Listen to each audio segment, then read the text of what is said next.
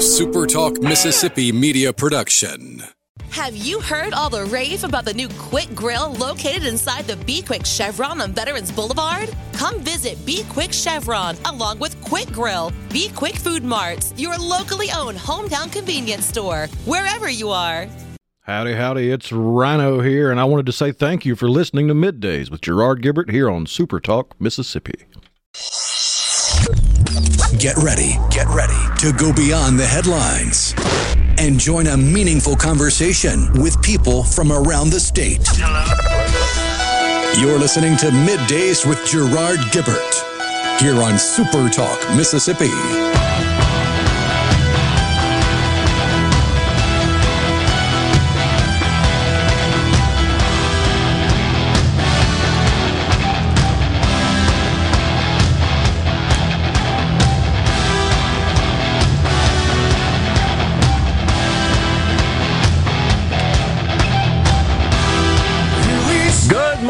Everyone, and welcome to Midday Super Talk Mississippi. I'm your host, Gerard Gibert, along with Rhino in the Element Wealth Studios, guiding you through the middle of your day with facts, fodder, and fine music on this. Friday, y'all. Woo-hoo, we made it. We have made it. I know one thing. I believe my vehicle could be in autonomous mode traveling up I 55. Oxford Friday, Oxford Saturday, Oxford Monday, Tupelo Wednesday, and Oxford again last night. I know it pretty well now. but I tell you, the weather and the coloration of the foliage is quite something this time of year. So it's pretty neat. The trace the other day going up to Tupelo, and you know there's stretches when you're traveling there. You're the only vehicle on it, right? Oh, yeah. Which is pretty cool, especially at eight o'clock in the morning when I was headed that way for the show for Celebration Village. It's just beautiful, really is. And of course, the deer are frolicking about and returning home last night on 55. I, I always worry a little bit having struck two deer in less than a year on the same road near my house there. Let's just say I'm a little aware, I'm more deer aware. But you know, when you're traveling that route, they're all over the side Oh, of the oh, yeah. road on 55. The good thing is they rarely get out in the interstate. Yeah. Bad thing is when they do, it's bad. It's bad. So a friend of mine said you should honk your horn. You ever heard that? Like that spooks them a little bit, keeps them away. I sort of wonder is it does it call them to your vehicle?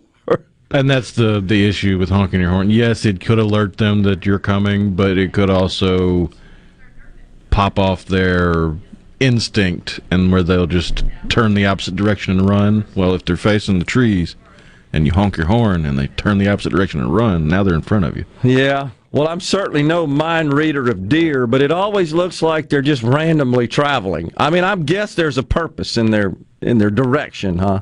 Yeah, Food, whatever. usually if they're spooked, they do a 180 and, and get out. Okay. Well, Just kind of instinctual.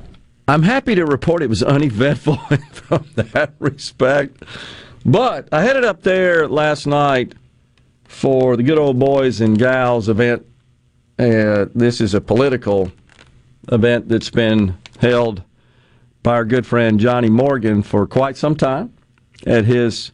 It's called a barn, and it's and it's out uh, just north of Oxford a bit on highway off of Highway Seven towards Holly Springs, a couple of miles north of town. It's It's- one of those barns people get married in. S- sorta, yeah. It Yeah. could be. Uh, Johnny's got it all decked out, and he, and what's cool is he's got a lot of old political signage and memorabilia. I mean, going back to the Cliff Finch days, which is pretty cool. It's like a museum of Mississippi politics, if you will. But he's always good and gracious to open up his place couple of times a year for that. I tell you what, it's what was signaled to me and what crossed my mind last night the official statewide election se- season is in swing. Is the way I put it. The the uh, now it wasn't a situation where you had multiple candidates speaking, but you did have what I think you'd have to assume are prospective candidates as incumbents statewide leaders, Governor Reeves, Lieutenant Governor Hosemann, Secretary of State Michael Watson, uh, and Transportation Commissioner for the Northern District John Caldwell all spoke.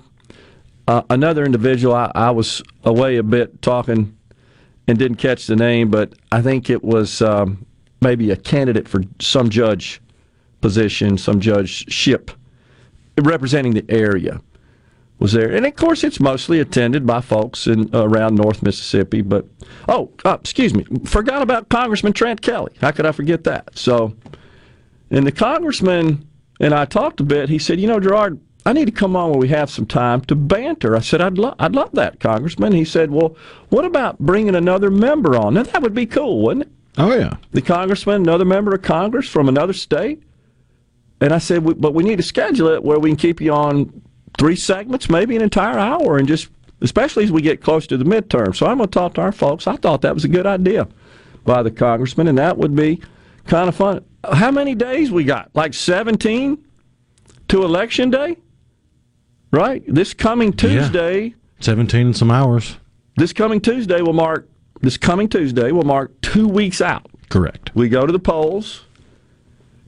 It ain't looking good for the Democrats the the tide has turned quite a bit. I think they truly expected that the Dobbs case was going to energize their base, and it is true that there was a, a flurry of voter registrations by women who were who were thought uh, to be most interested in reproductive health care. There was also a flurry of vasectomies, but that's true of course, yesterday we played video sound from old Stacey Abrams over there in Georgia, who insisted that we got to be able to abort babies in the womb as a way to combat inflation and the cost of living. Right? Uh, as what? if the stork just magically shows up when you didn't want a baby, and here you go, you got a oh, baby. Jeez. And and Joe Biden yesterday said, "This is why we got to pass the child care credits." Right? He's trying to make the case for that. It, it, the Dem- let's be honest. The Democrats' solution to everything is more money, more money, more money. Never do you hear them talk about, and I know I say this a lot on the program, but it, it's got to be said pro growth policies. Never. Never talk about expanding the size of the pie it's always about how can we cut it up? Take from this group, give to that group. Vote for me. I gave you some money. No, they won't do that. And uh, I'm not sure if we have time. We may have some sound here from Representative Jim Clyburn. You know him up there in South Carolina. He kind of tacitly admits, you know, when you pour all that money into the economy, it might cause inflation. What do you say to people who say, boy, yeah, but Washington can talk about all these big programs and everything else, but I'm worried about the cost of food. I'm seeing the cost of eggs shoot up, chicken, gasoline, you know, coming now with the, the winter, the heating. I mean, these are all concerns that hit very directly to people who may say, you know, what's going on in D.C. doesn't think of us. Well, let me make it very clear. All of us are concerned about these rising costs, and all of us knew this would be the case uh, when we put in place this recovery program. Anytime you put more money uh, into uh, the economy, uh, prices uh, tend to rise. Huh? We knew?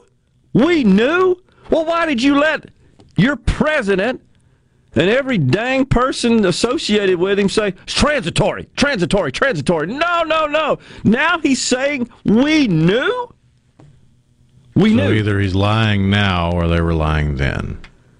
and even Johns Hopkins, hardly a bastion of free market conservatism, even they are saying what we've said here on this program, Rhino, they, they uh, published an article about it.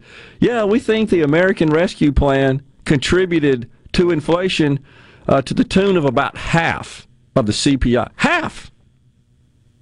Same thing we said here. Same thing. So now Hopkins is saying it, and you got Clyburn saying, We knew this. Oh, but it was so important. And Karine Jean Pierre goes before the nation on a regular basis. The economy was in free fall. No, it wasn't. It was recovering quite nicely. Just stay the hell out of the way. We got it. The only reason it went into decline anyhow is because you and your control hungry, obsessed Democrat compadres shut the whole dang thing down. COVID. That's exactly what happened. And when we are now on day 922 of 14 days to stop this because they don't ever want to end this emergency declaration, do they? Never. Because it, it gives them all confers all sorts of power to them, such as student loan forgiveness. And by the way, folks, we're talking about this when we come back, but you know there was some lawsuits filed by six states. Six states joined in a lawsuit suit basically asserting that the president does not have the authority and power just with the swipe of a pen to forgive student loans. We'll talk about the results of that case when we return. We're in the Element Wealth studios. We got our news director here at Super Talk, JT Mitchell, at 11:05. Jeremy Nelson, partner at Element Wealth, will join us at 12:05 and try to explain this topsy turvy kangaroo hopping market we got going on. Stay with us.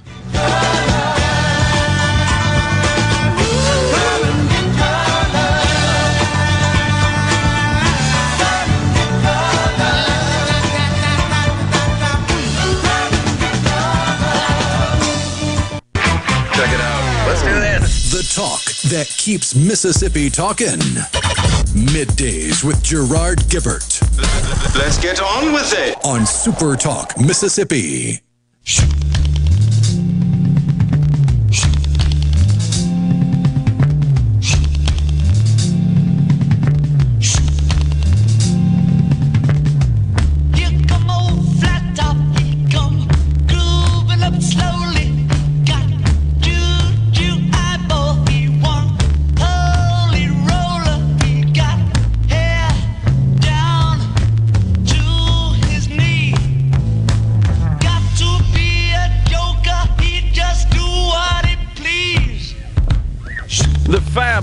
Four bumping us into this segment here.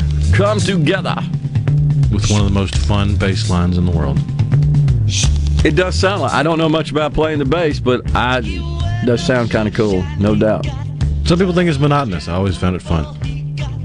Uh, who's playing it there? You think would it be That'd be Paul be Paul? Right? Yeah. Yeah. With the with his violin bass. the left-handed.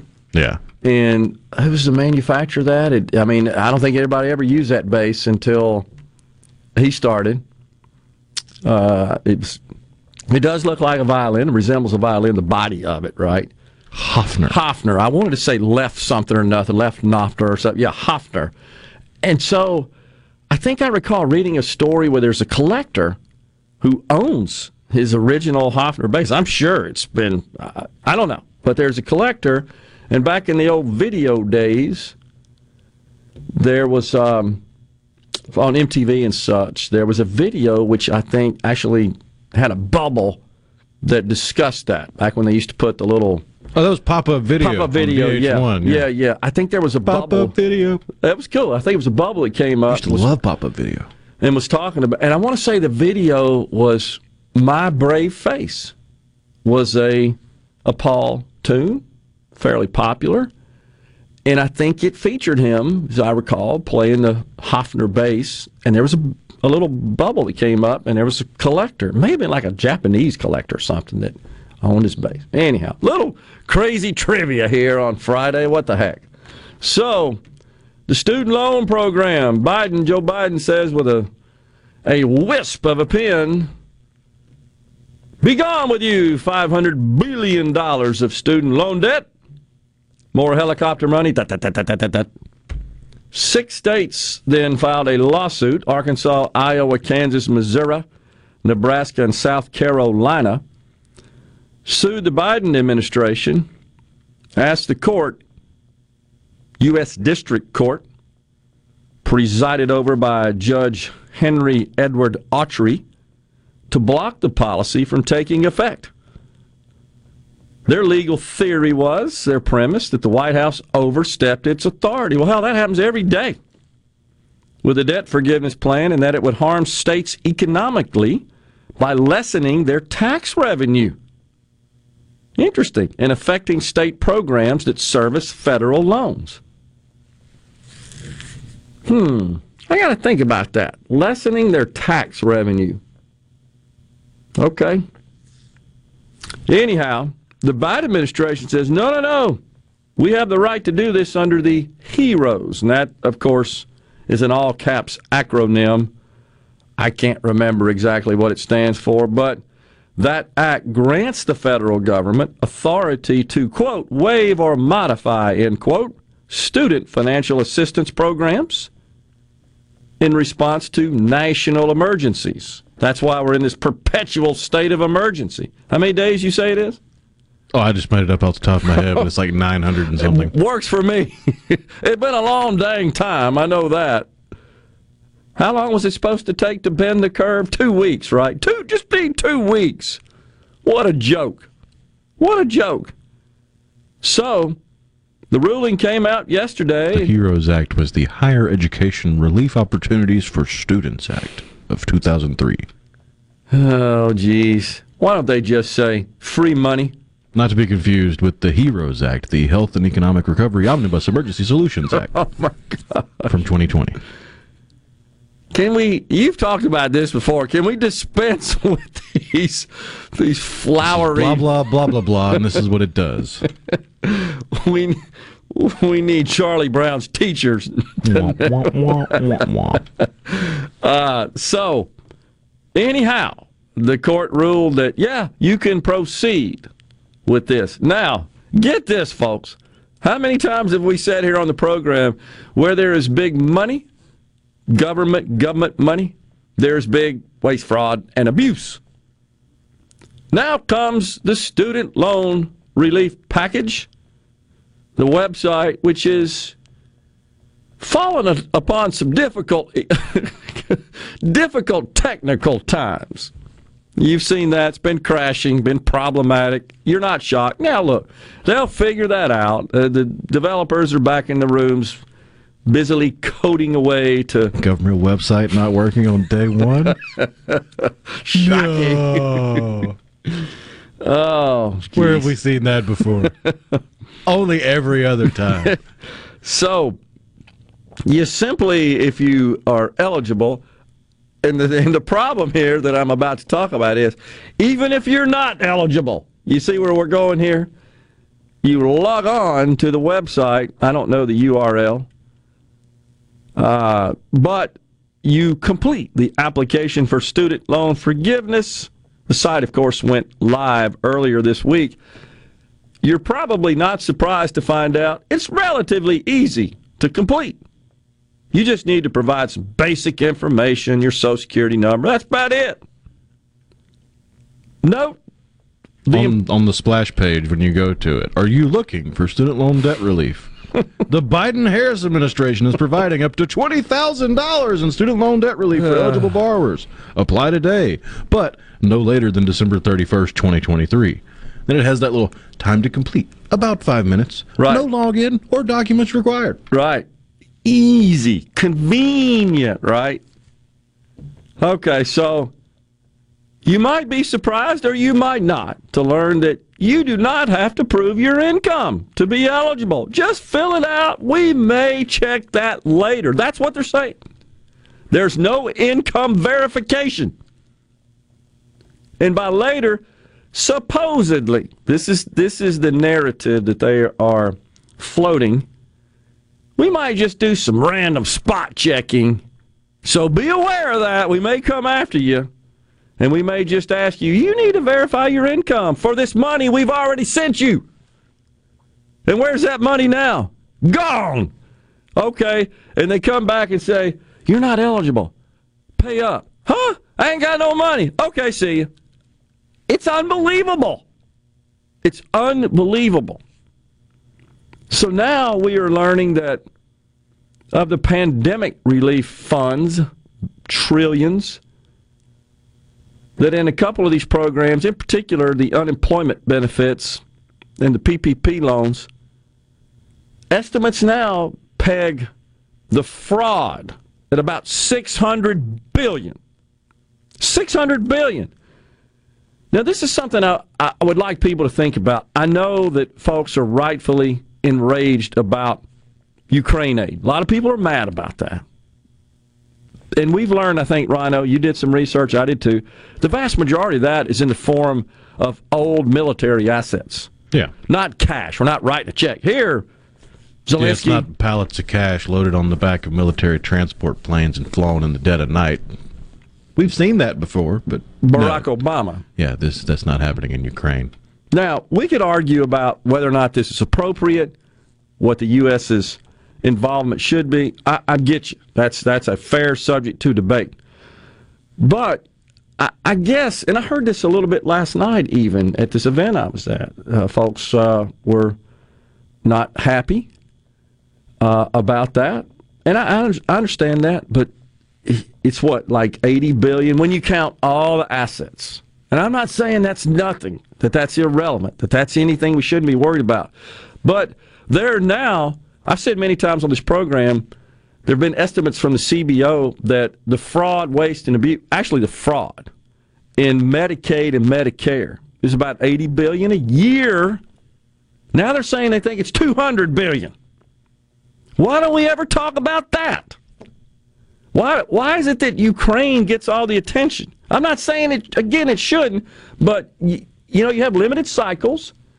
You have to do a little triage here. So it, it'd be like if you saw someone lying on the ground suffering cardiac arrest, and rather than going to address that acute, urgent issue of having a heart attack, you go focus on a scratch on their toe. That's kind of what this is. Again, we got to address it all, but what about this 200 billion a year year after year that just goes without anybody ever talking about it? I have a theory about that on the Democrat side. I believe when it comes to Medicaid in particular, they look the other way intentionally because they know, and Rhino, I know you got some experience here. If you started to go after all the uh, the folks involved in that reimbursement reimbursement, you'd have providers dropping out of Medicaid because they can't make it with the normal reimbursement. It's just a broken economic model. Now we got this student loan crap. What do you bet half of that is illegitimate? Unbelievable. Such bad management. You go bankrupt in business. These guys don't ever pay the price for it. We're coming right back with more JT Mitchell at 1105.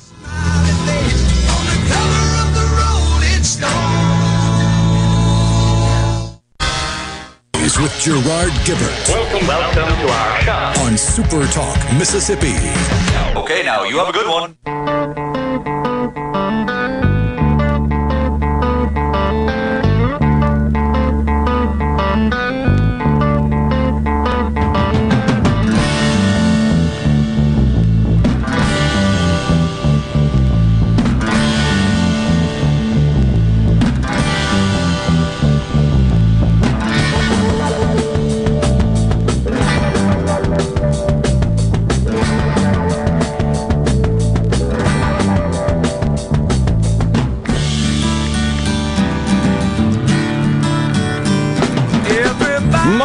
And Mel, Grand Funk Railroad, Closer to Home from the Closer to Home album.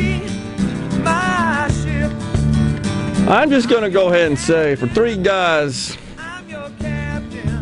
that only had a lead guitar, a bass, and the drums, they made pretty good music in my view. That was some of my favorite music growing up, middle school, high school. Anyhow, so Thomas and Greenwood, going to go back here. We were talking about the student loan forgiveness, which the court has ruled is lawful, that the president has the authority to sign the order forgiving student loans, as he has done. Uh, that ruling came out yesterday. He says, So, what about Amy Coney Barrett? She isn't that conservative of an appointment. Well, Thomas, I'm just going to hazard a guess here that there's probably not anyone who would ever be appointed to the bench that would meet your standard of conservatism. That's not saying it's good or bad or, or, or make you a bad guy whatsoever. Please don't uh, misunderstand me there. But I think what you got to take into consideration, as does every president in appointments, you got to get them through the Senate. You got 100 people over there that have to vote on those appointments. And she, of course, Kavanaugh, Gorsuch, were tough enough. And uh, so that's the way that's the way the sausage is made and, and that's the way our founders wanted it to work. I think it's brilliant, honestly, the consent and advice function of the Senate. So uh, that that's got to be figured into the equation. Honestly. I'm not sure there's anyone with a law degree and the credentials that would rise to the level of conservatism to suit those who are, are really far to the right. It's just, just tough. And I would also argue and contend that the more you do that, the more you get the Democrats pushing to pack the court, which requires ending the filibuster to do so. And think about how dangerously close we are to that right now. One vote, one vote stands between that, nationalization of voting rights, making D.C. a state. I mean, you just go down the list. It's scary. Codifying Roe v. Wade, which the president we talked about yesterday says top priority. Top priority. Oblivious oblivious to the plight, the financial plight of Americans right now, who poll after poll suggests that that's their top concern. Uh, one I saw, let's see, yesterday, if I can get the data here. Fox, this was a Fox News poll, but I've seen some others as well. This is this was as of yesterday. Actually, it's as of October 12th. Inflation, 89% say they're extremely or very concerned about it. Duh. Crime, 79. Political division, 74. Russia, Ukraine, 73. Education, 72. Abortion, 71. So, the I think the polls bear out where Americans stand on what is important to them at this point, and it's their wallets. Always is. Yet the Democrats are working feverishly to overcome those concerns by trying to detract attention elsewhere. And they really thought they were going to hang their hat on this Dobbs case and, and that that would power their way to victory in the midterms, but it just doesn't seem to be the case. I am feeling better about the Senate. That came up. And, and control of the Senate's going to come down to about five states. Let's talk first about the three that are very contentious that must be maintained for the Republicans just to stay level.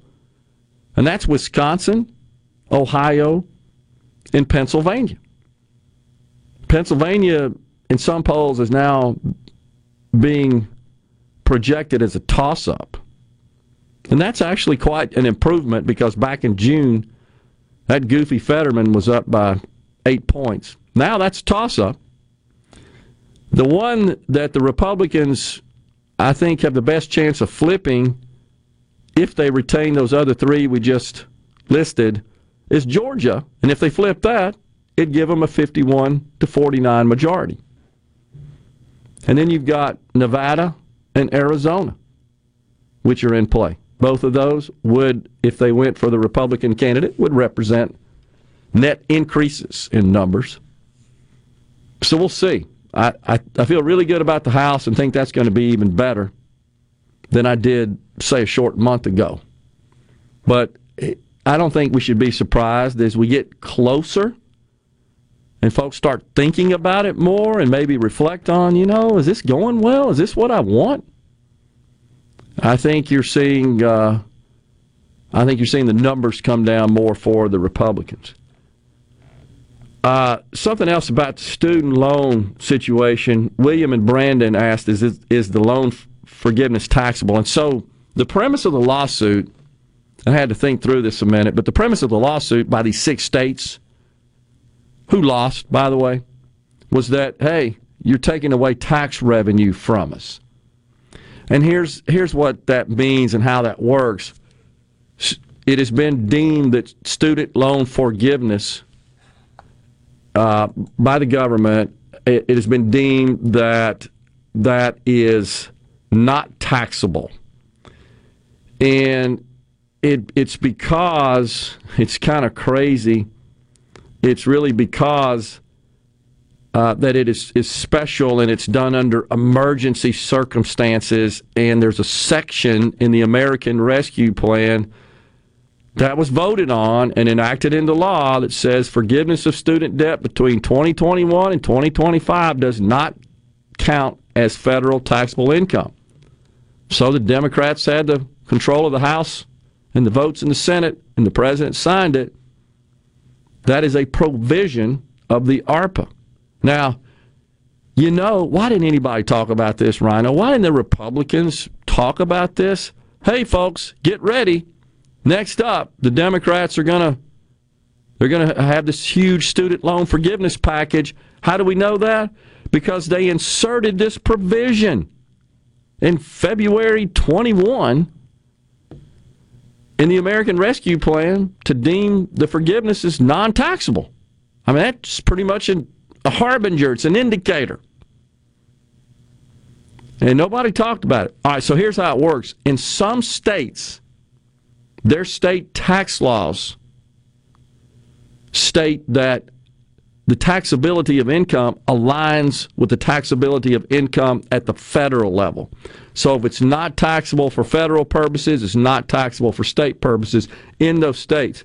I don't believe that's the case in the state of Mississippi. I think we went through this, Rhino, the, when the student loan forgiveness was uh, more top of mind. I think I looked that up. State of Mississippi, believe it is taxable because we our laws do not provide that income is taxable in accordance with federal taxable tax law.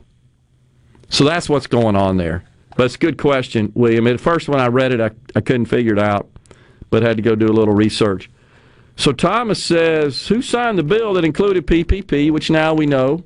And we shouldn't be surprised. It was such a huge amount of money in a short period of time. It's just highly vulnerable to irregularities. Uh, that amount of money already is just always subject to waste, fraud, and abuse. And so, just as a reminder, I know we've discussed this on the program before. Every senator voted for it. Every member of the House, except six, three Republicans, three Democrats, and Donald Trump signed it into law. Now, to me, the bigger issue is why don't we have any mechanisms implemented, included in these bills to guard against the fraud, the waste, the abuse? We just we have a minimum amount of that. And now with this student loan, it just seems ludicrous, absurd to me that you have a requirement that your income has to be below a certain level to qualify, yet you don't have any check for that. There's no way to determine it. There's no uh, there's no provision in process within the application exercise to prove your income. You don't like to have to upload your tax returns, for example. Most people bought a house, they're familiar with that. Hey, we need your tax returns to verify your income, or they call your employer, or something like that. We're stepping aside for a break, another segment, and then JT Mitchell coming up at 11.05. Three. Properly set all controls before recording. All systems go. The talk that keeps Mississippi talking. Middays with Gerard Gibert on Super Talk Mississippi.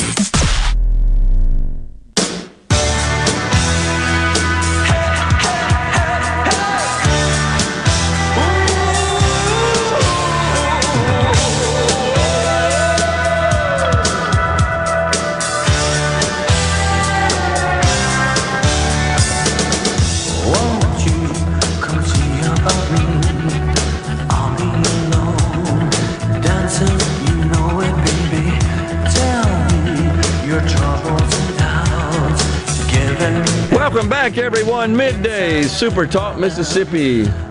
Simple Minds. That's a great tune. Love that tune. You want to feel old? Yeah. That song's as old as I am. Yeah. And I remember trying to master the drum licks there, which are very good, by the way. That's a cool video. You ever seen the video? Oh, yeah. Out there on the hill. That's cool, isn't it? Yeah. You know, so many of those groups, I'm not sure if they're UK lads or not, but I know a lot in the 80s were, and they'd make one or two big hits like that, kind of fade away. But Simple Minds was Scottish. Okay, I thought it was UK. Yeah. It's interesting how when the the Scots and the Brits sing, how they, they tend to lose their accent somewhat, huh? Yeah. And It's amazing the the way the voice works when it comes to singing. it's different, isn't it? I mean, probably the the most eye-opening example is Mel Tillis, Okay. Yeah. a man who spent his entire life with a very present stutter that went away pretty much completely while he was singing. Isn't that weird? I, I totally agree. Well, uh, look no further than the Fab Four. I mean, when they're just speaking, what a thick Liverpoolish accent, right? I mean, there's different, What do you want to do? right, and there's different I don't know. What do you want to do? different dialects, right, within the country. And I know the Liverpool, but wasn't it kind of working class and considered a little less refined, I guess, than Oh yeah, than you know, say if you think the about received pronunciation. Well, I, I just think it's kind of cool. They probably look at us, look at all the different accents we have. But this is something that has always fascinated me. Does it not seem like when the English, the Brits, the UK folks, like Simple Minds, when when they sing, it it almost as if they take on more of a Southern accent, the way they pronounce, like the I's, I, you know, like we do here. But well, that's they- because the Southern accent, linguistically, is closer to the way Brits used to talk than the way Brits talk now. Okay. Well, I wonder if that has to do with the fact that most of the South was settled by, right? Scottish, Irish, Brits. Oh, yeah. More so than, say, the Northeast, which is more uh, European to the east, right? The Mediterranean nations, Italy, France, etc., Spain. And then you got a whole bunch of German people in the Midwest. Well, that's true. Exactly. Who, who, Because, I mean, pre World War II, German was the second most spoken language in America. Yeah. Which is, is it not true that of the Romance languages, it most closely resembles English in terms of the stru I've heard that for the structure, of the syllable. Well, German and English are not Romance languages, but yeah, they're they're both difficult because of the syntax and the grammar. Okay. All right. Yeah, I guess that's right. Yeah, the Romance languages are based on Latin. uh, it, Italian, Spanish, Spanish, Italian, yeah, Portuguese. Yeah, yeah. Got you. Okay. French. Well, we digress a bit, but it's Friday and we can do that. So let's see here. Mike at Oxford says, I hunt golf balls at the Country Club of Oxford, and uh, he finds Johnny's golf balls for him. Johnny Morgan, our good friend, the yellow balls in particular. So yeah, Greenville, Greenville officer on the C Spire text line is laid to rest today. Most folks probably aware of that. What a tragedy that is, and in our thoughts and prayers for sure. Appreciate that on the C Spire text line. My guess is when the Republicans win the House, they will check it out and make a deal out of it. And I think you're probably talking about student loans. You think is what is being referred to there? I'm not sure on the C Spire text line. You know, I am. I guess my bigger concern is that you just don't hear a lot coming out of Washington in the way of interest in investigating these programs for all the the money that just slips through the cracks that's unaccounted for the waste the fraud the abuse. I mean 8 billion a year in cash goes out uh, illegitimately to fraudulent taxpayers because they file tax returns with social security numbers they've obtained and they file fabricated tax returns that produce a cash refund to them because of all these goofy credits we have, refundable credits, meaning even if you don't have any tax liability, you don't make enough, or uh, your adjusted gross income is not uh, at the level where it is is subject to federal income tax, you just get money because of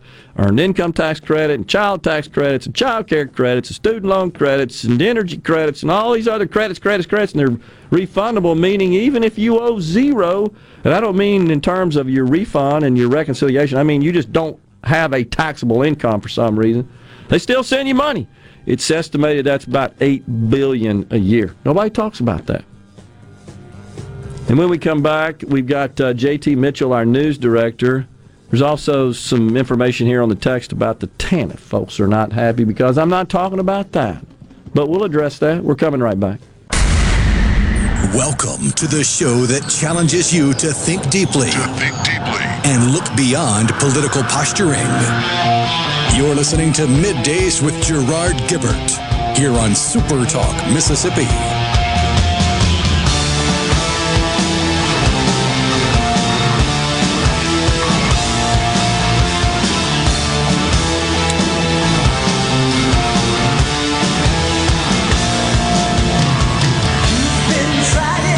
Back, everyone. Hour two of midday Super Talk Mississippi. We are live in the Element Wealth studios on this. Friday, y'all.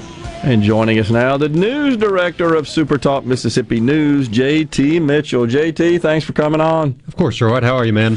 I'm doing great. So, what sort of events have we had across the state of Mississippi that we should talk about today? Well, I got a bunch of headlines for you here. We'll see how many we can get through in this segment. All right. Um, but it's good morning. You know, this morning we had Jackson State. We, uh, they were the hosts of Good Morning America. Yeah. As they continue towards the homecoming game tomorrow against Campbell. You'll love to see it. There's some really good audio that you'll hear on Super Talk News throughout the day from Travis Hunter, Deion Sanders, and such. Um, so you're a rock fan. We'll start here. Yeah. You saw yesterday was the 45th anniversary of the Lynyrd Skynyrd crash. Yep. Um, really sad, but also out. If anybody out there's listening has never been to that memorial, have you been? I have not. It's fantastic. That's what I heard. State of the art. I think that's the Magnolia uh, Gillsburg exit. Gillsburg, yep. All right, let's crank through some of these headlines. Um, so first off, I kind of want to debunk some erroneous claims that I've been seeing all over social media. Real quick, you may have talked about this some about the CDC and the vaccination COVID nineteen for school children. Yep.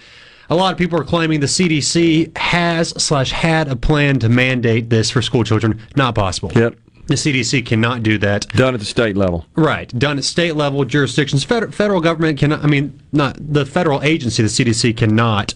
Um, in any way, uh, this past session, lawmakers passed a bill that would not allow the feds to ever step in and say school children in Mississippi have to get the COVID nineteen vaccine. Which I'm not sure it was necessary, uh, but nonetheless, it just sort of asserted it. And it Yeah. kind of seemed like it was one of those instances where the the disinformation went viral before experts had time to respond. Well, I think the issue is there are some states who, by law, which by law adhere to CDC guidance Yes. on that, and so it automatically triggers that and adds that to their schedule because they align with the CDC. Mississippi's not one of them. Exactly. Yeah. And I think there was some miscommunication about um, the CDC putting it on their list of the free vaccines for children. It's guidance. Exactly. Yeah. Mm-hmm. Guidance. Uh, there you go. So that's debunked.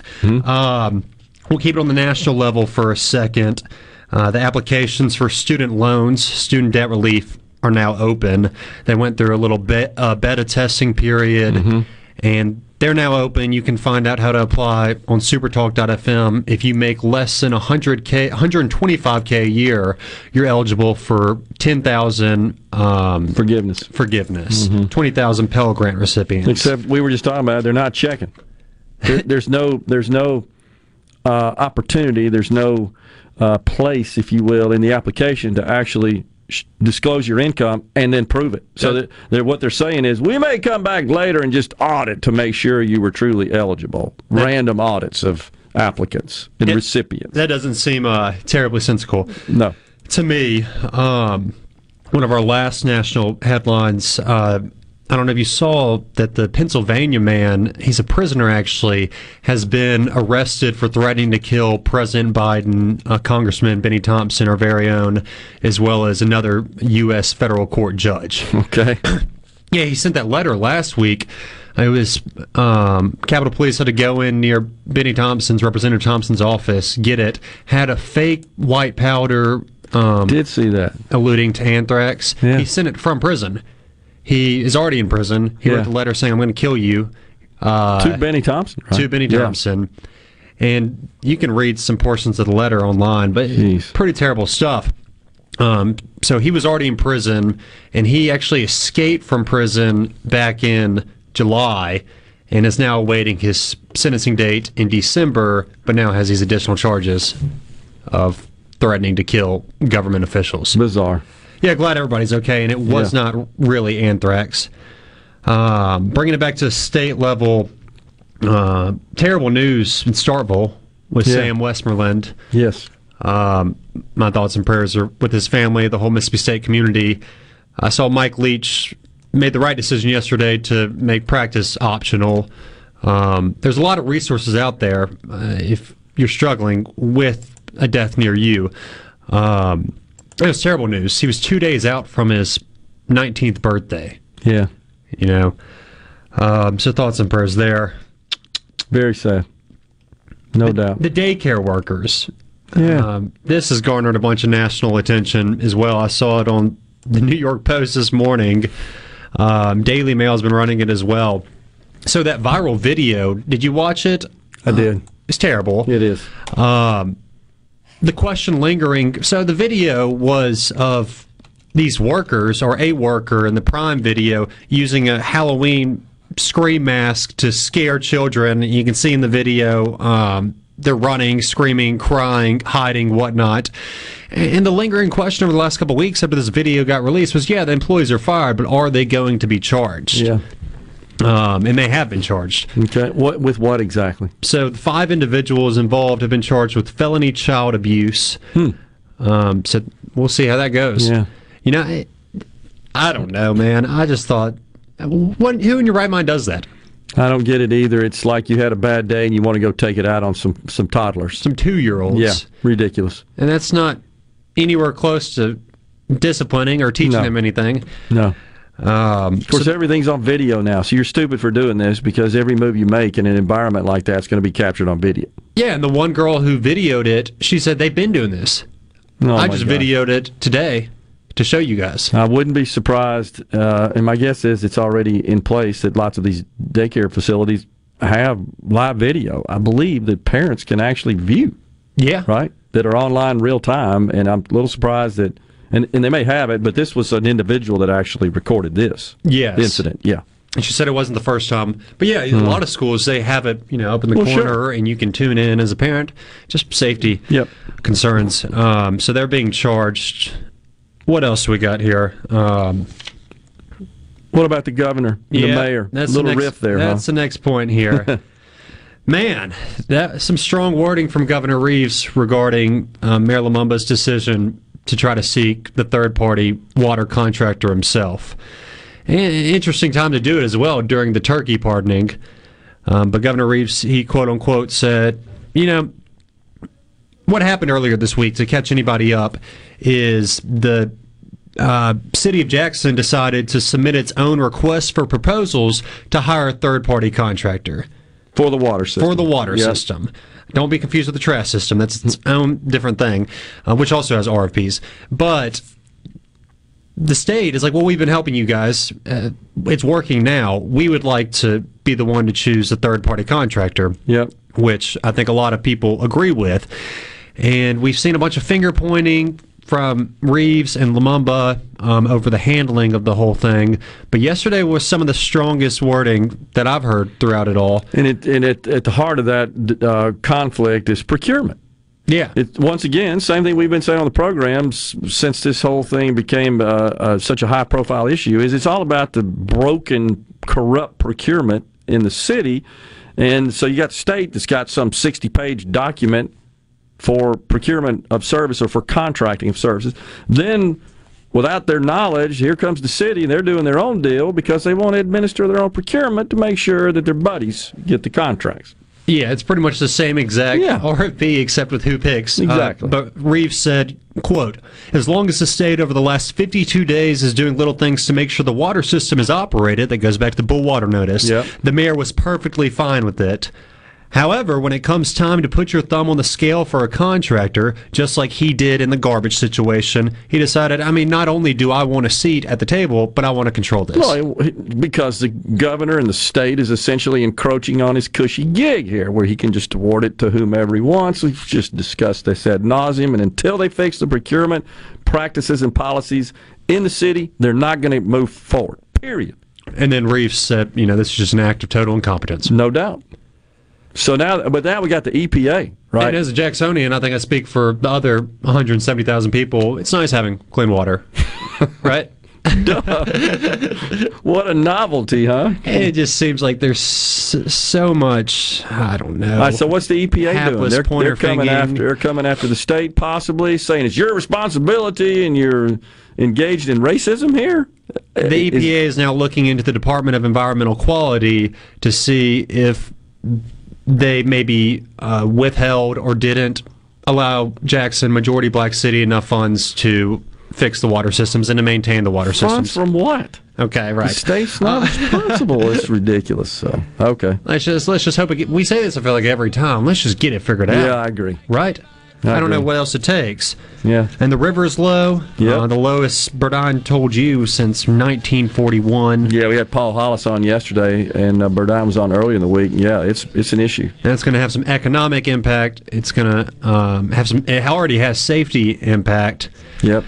There's a lot of stuff going on. On a lighter note, I guess Jerry Lee Lewis, the killer himself, has finally been inducted into the Country Music Hall. I mean, Oh, yeah, into cool. the Country Music Hall of Fame. Cool. Um, All right. Big week of football as well. And there's the doors for you. That's right. I always appreciate it. Appreciate it, JT. Thanks All for coming guys. on. We're coming right back in the Element Wealth studios. Stay with us.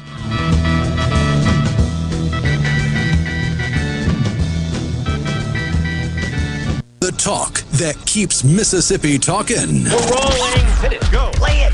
Middays with Gerard Gibert on Super Talk Mississippi.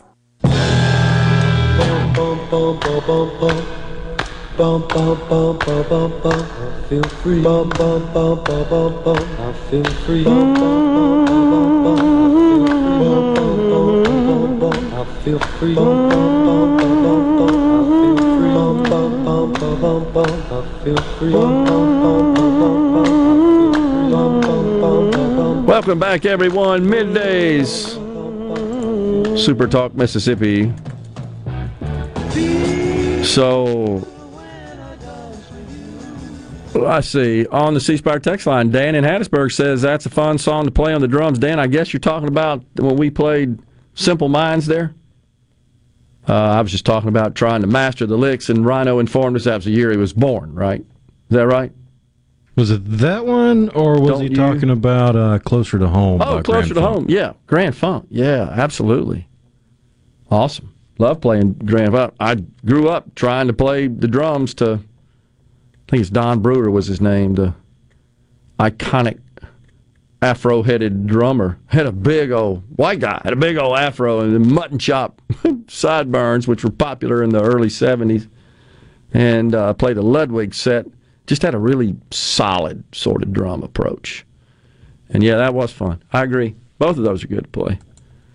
The day this puppet took office, says Kyle on the C Spire text line, I paid a buck thirty six for a gallon of gas. That same day he killed the pipeline. You raise gas prices and you raise everything that normal working people, uh, working families buy. Absolutely everything, he says.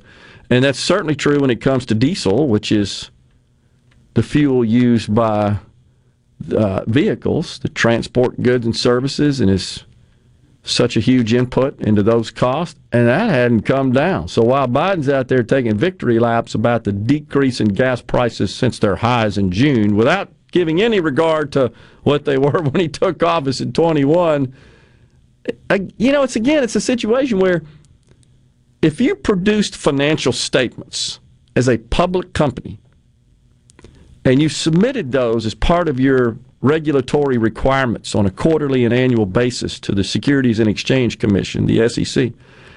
And they had these comparative data or any data that only accounted for and presented part of a period, you go to jail.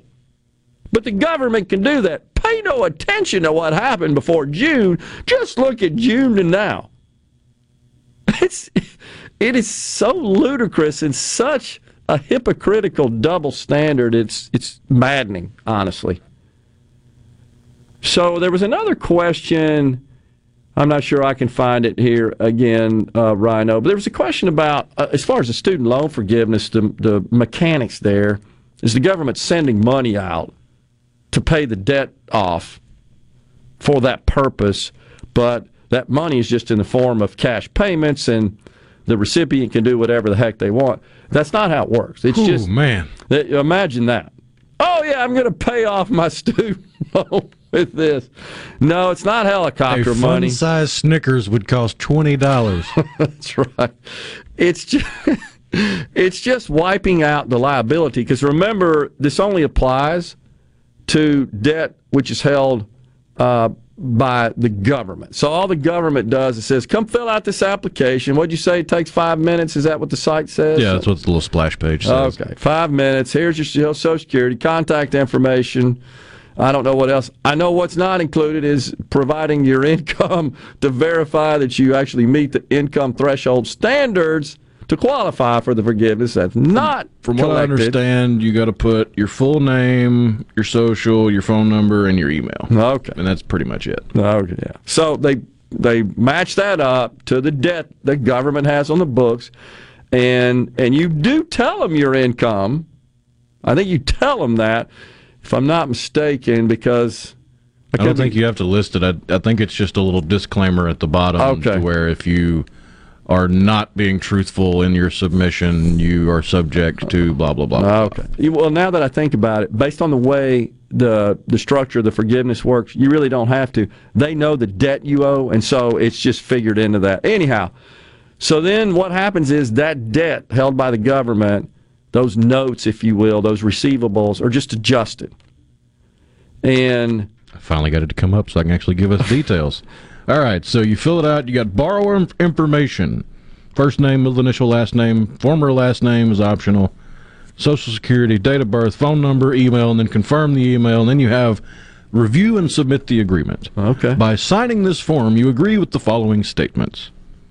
One, I request federal student loan debt relief of up to $20,000. If requested, I will provide proof of income to the U.S. Department of Education. I understand that if I fail to do so by March 31st, 2024, or if my income does not qualify, the relief will not be processed. okay, Number two, I verify that I am an individual named above. Number three, I affirm that one of the following is true. I made less than required income to file federal taxes. I filed a single filer and made less than 125,000. I was married, filed my taxes separately and made less than 125,000. I was married, filed my taxes jointly and made less than 250,000. I filed as head of household and made less than 250,000. I filed as qualifying widower and made less than 25 250,000. okay. So you don't actually have to provide your income; you just have to attest to it by by marking one of those selections you just listed, because all of those uh, are the income thresholds, Right. Based on your filing status to qualify for the forgiveness, and so that's what they're doing. And you're just signing and saying, "Yeah, I'm I'm asserting this, right? I'm attesting Yeah, and if to my s- situation." if you have one of those that is that you what does it say exactly it says i affirm that one of the following is true so if you affirm that one of those is true you put your first middle and last and then click a little box that says i certify under penalty of perjury under the laws of the united states Oh, of america yeah. that all the information provided on this form is true and correct So then what happens is after you complete that, the, the system, the Fed will adjust your outstanding balance accordingly based on what you qualify for, how much balance you have, etc. And then what happens is the payments, student loan debt payments you make to the government, they're then adjusted accordingly. So if if the amount of forgiveness essentially takes your balance to zero, you got no more student loan payments.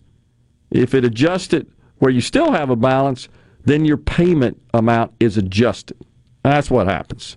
But the the big point here, the salient takeaway is you don't have to verify. You just have to check a box and saying, yeah, that's me. I'm married I make less than $250,000. Yeah. And how many tax returns are still not finished up for this year? Millions upon millions. Way, way, way behind. And who's going to be doing the double checking? Nobody. So at some point in the future, they you may get some notice that says, "Hey, we just need you to show your income." Now the government has that because they have your tax returns.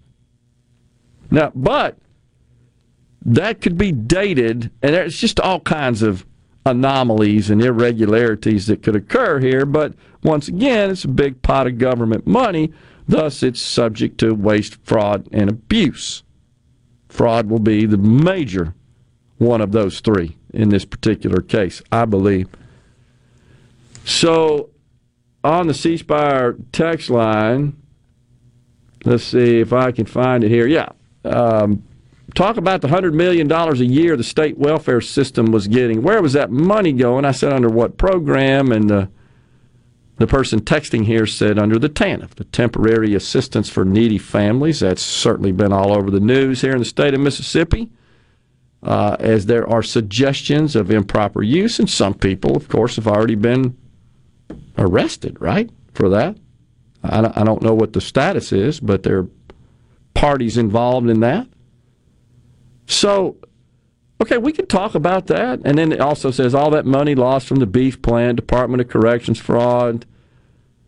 Mississippi's got enough fraud going on to worry about. Well, well, first, I can't recall ever when we condoned any form of fraud whatsoever at any level. In fact, we've been very critical of it. Um, one thing to keep in mind is the TANF money is federal. And I am being critical of the federal government and its lack of guardrails around all these giveaway programs. This is one of them, honestly. And a lot of this, like TANF, is issued, transferred in the form of blocks to the states, and the states administer, and it is expected they, that they will do so with integrity. And the, and the federal government does have the right to come back and review that and audit that. But if you suggest putting in place anything, anything, right, that would be used for verification of need. Oh my goodness, you must be racist, That's you must be right. sexist, you must hate people. No doubt about it. So I'm not going to apologize for calling out the fact that just in health care, federal government funded health care, Medicare and Medicaid specifically, I've said many times that's been estimated at 80 billion a year for years. I'm simply saying now there there are new studies that show that could be as high as 200 billion dollars a year. I'm not going to apologize for that. That doesn't mean that a federal program such as TANF hasn't also experienced waste, fraud, and abuse, and we ought to talk about it. Okay, we don't like it. We condemn it. It's bad. Hope that makes you happy. We've never said we supported that or thought that was good. We're coming right back in the Element Wealth studios.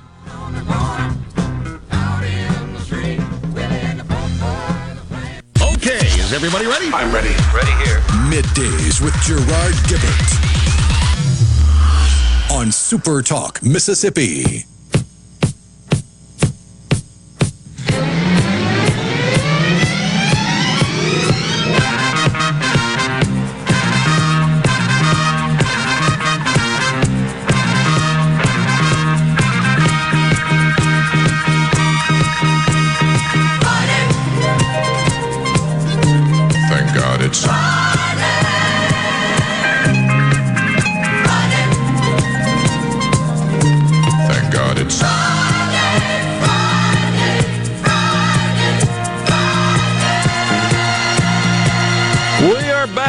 The Element Wealth studios, Super Talk Mississippi middays on this. Friday, yo. We just heard that. Thank God it's Friday. What a crazy but fun uh, movie that was from the discotheque era. I'm just looking at the uh, the album, the record, the vinyl, and uh, Starring Donna Summer, the queen of disco. It's got some sort of uh, Middle Eastern castle with an oasis on the front, and you know, all kind of craziness. It was one of those movies that had like no plot that made any sense. It was about uh, ostensibly an aspiring singing artist, right? That being Donna Summer and somebody trying to bust their way up into the disco. It just was one of those movies made at the time where they didn't have to make sense. But the music was pretty good for the disco era, anyhow. we appreciate that. Jason and Pearl says, uh, before, before I get to that, uh, Jeff in Grenada, uh, he, he, this is related to the student loan stuff. He says, well, so they will wait until 2024 to issue checks to loan holders, or do they give money to loan company? If it goes to loan company, when would loan holders show the change to balance? So once again, uh, no checks, Jeff. It only applies to loans held by the federal government, where the lender was the federal government. So it does not apply and does not forgive debt taken out by a borrower for a student loan from a private sector entity such as a commercial bank. So that's the first thing. So no checks, no commercial banks, no third party lenders, only applies to that which is held by the federal government. Which, in fairness, is like ninety percent. Right, that's right. Very few. It's because federal government took it over for the most part during the Obama administration. Uh, so he says, when would the students see the credit? I honestly don't know, and probably Rhino on that site you were on, there's somewhere in there. But keep in mind, Jeff, right now we're still in a period where there's no student loan repayment required. Right, that's through the end of the year. It was extended. Okay, it's been extended multiple times. yeah, it'll times. start back under the forgiveness provisions as far as percentage of income in your repayment plan, and that starts January one. January 1. So this was all in an effort to to try to defer that if if not cancel it altogether because it's I think it's fair to say Rhino it's it's been uh, we've been through a period of a couple of years now where those with student debt have become somewhat accustomed to not having to make those payments. You and you can still make them. Oh yeah. Um, that's perfectly fine. But a lot of people just said, okay, the government says I don't have to pay them back right now, pausing. Therefore, I'm not going to make any payments. And as part of that, no interest is accumulating either. Nothing changes. It's just wherever it started, the pause to when it when the pause expires and payments resume, which is now, and it's been pushed out.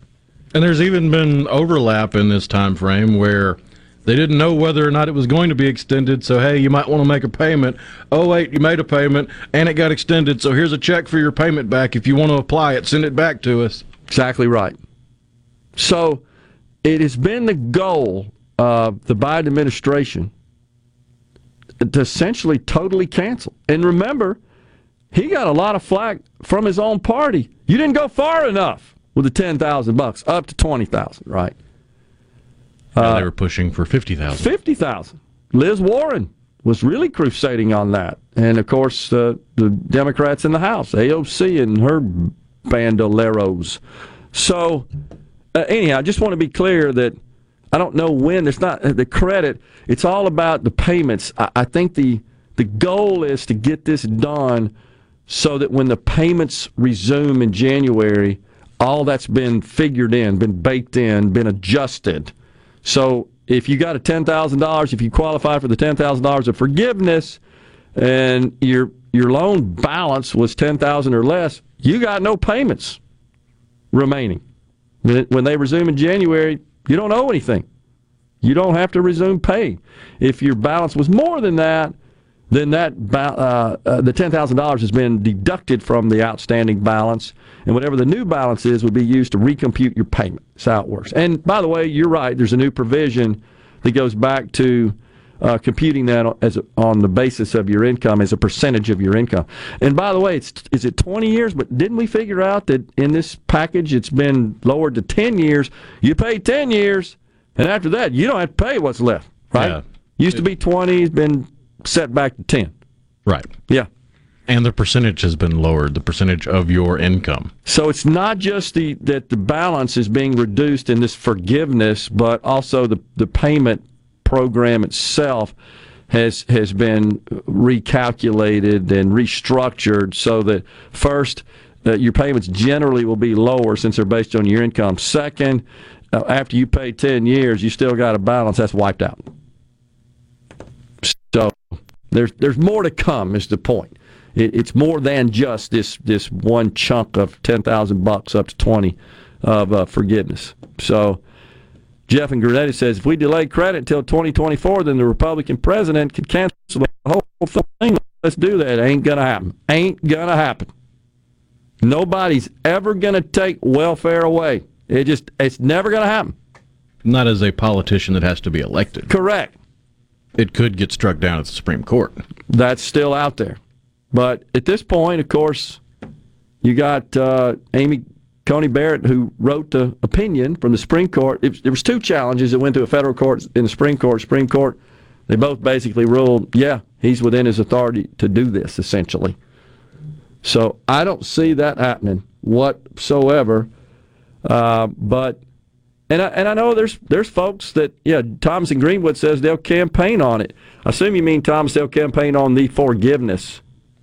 Or doing away with the forgiveness, because I don't see that being a great campaign promise. I don't either, honestly. If you think about again in the presidential elections, if you think about where those are won and lost, which is a handful of counties in about four states, um, and if you think about trying to trying to really sway an election by getting young folks to the polls, which maybe typically aren't so interested in voting, you'd get their attention on this. Guarantee you. Oh no, I'm voting for the person that's going to make sure my student debt stays forgiven. So, uh, it you know, it's a political calculation essentially, is what it comes down to. Jason, old game theory. Yeah, uh, exactly. By the way, Professor Ron Richlack, that uh, whose class I spoke to Monday, he's, he's written some really, uh, uh, really cool uh, pamphlet, if you will. Uh, I'd say it's because it's kind of structured as a as a short, but it's about the Yankees, and um, you know their use of all that kind of stemming from the Moneyball stuff. Basically, I think the title of his his piece is "Don't Bet Against the Yankees," and of course. They've won more world championships, right, than any other professional franchise, I believe. And it's just an interesting account of. Yeah, but the vast majority of those came long before we were keeping all these stats. They did. I agree. But you, you can't discount the fact that they're Babe Ruth and Lou. Gehrig never heard of WAR as a stat. That's true. Jason and Pearl says we need a class action lawsuit against this loan forgiveness. We just had it, Jason. That's what we're talking about. It lost. That's that's what we're talking about. Now, the class action lawsuit. I don't know if it would be deemed class action. That's over my legal grade. But it was six states who joined together uh, and combined their forces to to essentially squawk protest about this, file a, com- a complaint, is what it would be called in the legal parlance. As an American that paid my student loans off and I had some Pell Grants, why am I paying off student loans for a bunch of snowflakes can't get a job? I, you know, I hear you, Jason. I think that's a common, a, a common response and a, co- a common complaint for a whole lot of people. I hear you. I do think it's fair, however, right on to point this out. I know we've done this on the show. How will you pay for that, Jason? Are your taxes going up? No. Uh, are you going to have to write a check to the person whose loan is being forgiven? No. So, this is the problem, and I'm simply saying this, and I'm not minimizing the concern whatsoever, and and and and I'm not really commenting on the the fairness of it. There's a whole lot of government policy. I mean, we could argue that everybody on Medicaid, 740,000 Mississippians receive federal and state funded, mostly federal funded health care. You're paying for it. Those who aren't on it, you're technically paying for it. Where have you been? There are 75 million people in this country on Medicaid, free government health care, which costs orders of magnitude more than this does. Orders of magnitude, about 550 billion a year This is one time. And again, I'm not saying, I'm not trying to defend it. I'm just saying, when are we going to start talking about the stuff that's really dragging us down? And it has been for decades. Nobody seems to want to. I don't get it. We do here, and I, and I, and we're trying to inform. 500 something billion a year. We're coming right back on Medicaid. Thank you very much. I appreciate it. It's so awesome! Middays with Gerard Gibert. Mm. Come on, let's get on with the show. On Super Talk, Mississippi.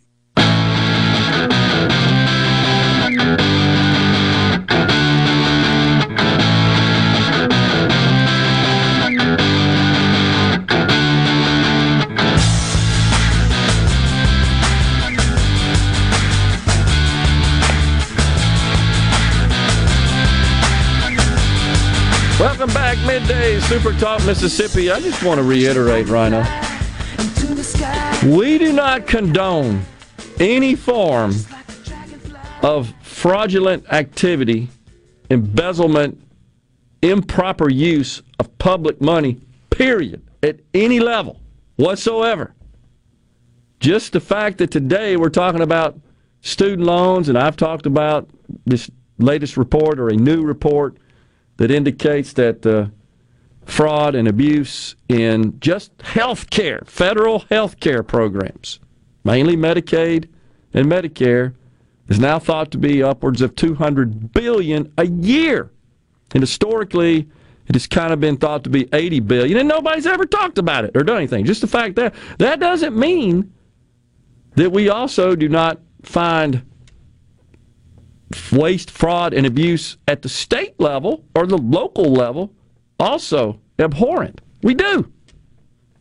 Um, we're well aware of the TANF program and the impropriety there. We have talked about those who have uh, are in legal jeopardy, legal trouble as a result of that, and they should, I believe, suffer the the full consequences of the law if they broke laws. But we also respect the courts, and we got to let the courts play out the cases.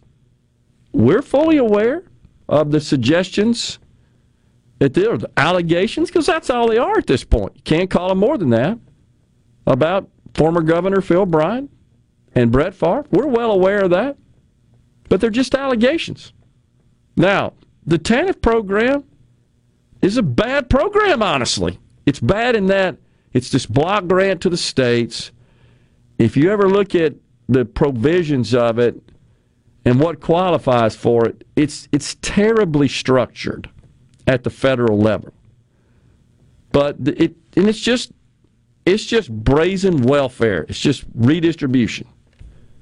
Uh, and and honestly, the amount that goes to an individual household is not a whole lot. But the total amount of the pro, the total scope and size of the program, is is fairly significant. Uh, we don't support, condone, justify, rationalize, give a pass to any of that. But I will say this, and, you can hang this on me if you want. But here's my, my my logic of not really dwelling so much on that and talking a lot about some of these other issues is because that situation has been all over the news here in the state of Mississippi. There's plenty and plenty and plenty written and reported on. What you don't see anywhere, and what most people are not aware of, is just how much is slipping through the cracks in these giant federal programs that we're all paying for. And so I try to bring to the table, and I hope you guys are okay with that, something that augments that which is widely talked about. Doesn't mean we don't have concerns about it. Of course we do. And uh, I'm de- disappointed and, and mad, just like you guys are, that we had people operating this program here in the state of Mississippi that were improperly using their funds. We had somebody else earlier that that pointed out uh, the corrections scam, the, the case. Yeah, terrible. And you know why something like that can happen so easily? The procurement policies that I have railed against because once again, those services qualify. There were medical services as exempt from competitive bidding. And so you just had somebody said, Yeah, I want him to do that. And it was a whole lot of money.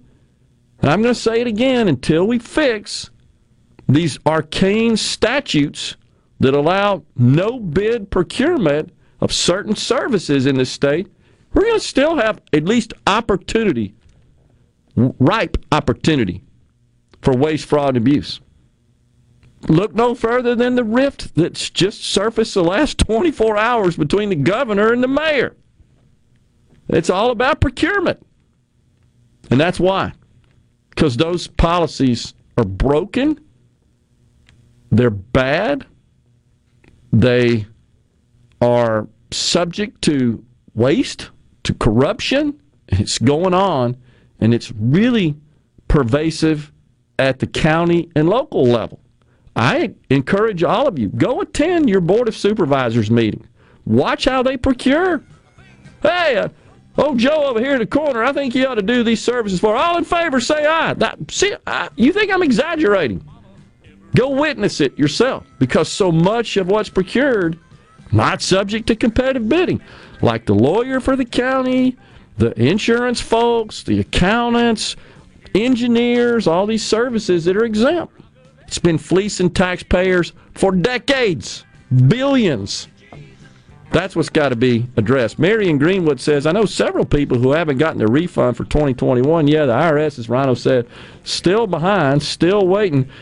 Uh, You know, Mario, what I would suggest to them is figure out a way to structure your withholding so that you don't have a refund coming to you. Don't let the government use your money all year. Heck, fix that. Adjust it. There's ways of doing that. Go talk to your HR folks. We're coming right back. We got Jeremy Nelson from Element Wealth. Get ready, get ready to go beyond the headlines and join a meaningful conversation with people from around the state. You're listening to Middays with Gerard Gibert here on Super Talk, Mississippi.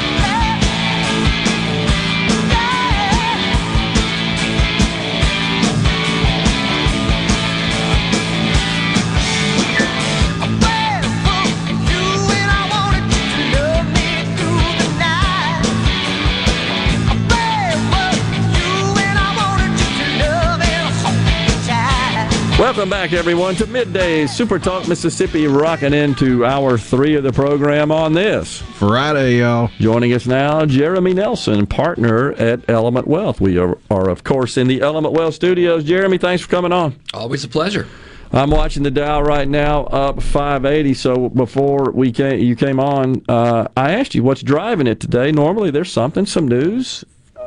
I don't know exactly. You said you think maybe it's just oversold and money's on the sidelines getting back in. Yeah, look, I, so Rhino talks about the kangaroo, Yeah, right? Stick, yeah. up and down, up and down. And, you know, what we've seen over the past few weeks is you, know, you had a market that was oversold. There's some buyers, you know, who are interested in the market at this level. Not a ton of volume, right? They come in, they buy, market goes up on, on light volume. Then a few people want to sell, it goes back down. We're, we're kind of just in that, that seesaw right Yeah. now where you've got s- some buyers, some sellers. You're getting, you know, a little bit of up and down here. Uh, but generally, we've been kind of hanging around the bottom that we set um, Yeah. a few weeks ago. Yeah, and and so uh, the past couple of weeks we've had earnings reports, and they haven't been quite as disappointing as we thought. Uh, there was some disappointment this morning, I believe, from Snap, uh, where they reported ad revenues down, and it fell. Pre-market it was down twenty five percent. Yeah. Um, advertising, you know, so if, if you think about businesses, right? Um, there's top line, right? You got money coming in. Yeah. And then you've you've got the bottom line, right? The, Sure. the money coming out or, or profits.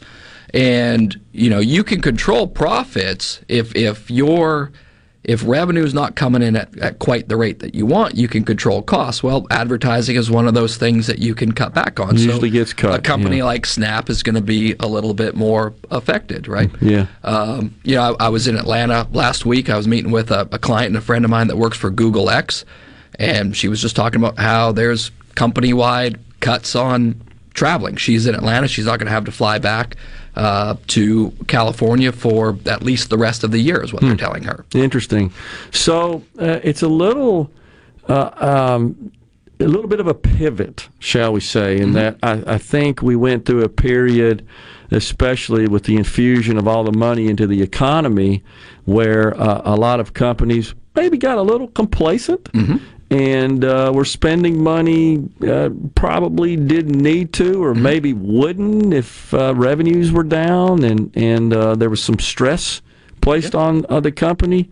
And you were just saying before we came on the air, maybe sometimes this is can be a silver lining in that it forces companies to get a little bit more efficient. Yeah, I, I think, you know, I don't want to be the one that says recessions are a good thing. Recessions are not a good thing. Sure, sure. Um, but in business, you know, when you go through a downturn, it creates opportunity to eliminate fat and become uh, a, a better business longer term. Yeah. So to to that degree, you know, it is it is necessary every once in a while uh, as we go through down cycles where you're able to, you know, kind of go in, cut some of the fat out of the business, and ultimately you come out a leaner and better business. No doubt about it, and and so, but the concern, of course, that we would have in the from an investment perspective and in just an overall economic perspective is is how that might uh, affect capital investment. Um, I've always been a believer. Um, as a sitting in that chair and having to make those decisions, is faith, confidence, and certainty that drives investment, expansion, hiring. Yep. And when you don't really have that, at least for some period of time, you tend to just hunker down and say, we're just going to kind of stay put here and maybe even reverse some, some plans as a result. I, and I think that that's what you're seeing in corporate America today. Yeah. Is uh, you know, there's not a lot of businesses that are losing money now. Right.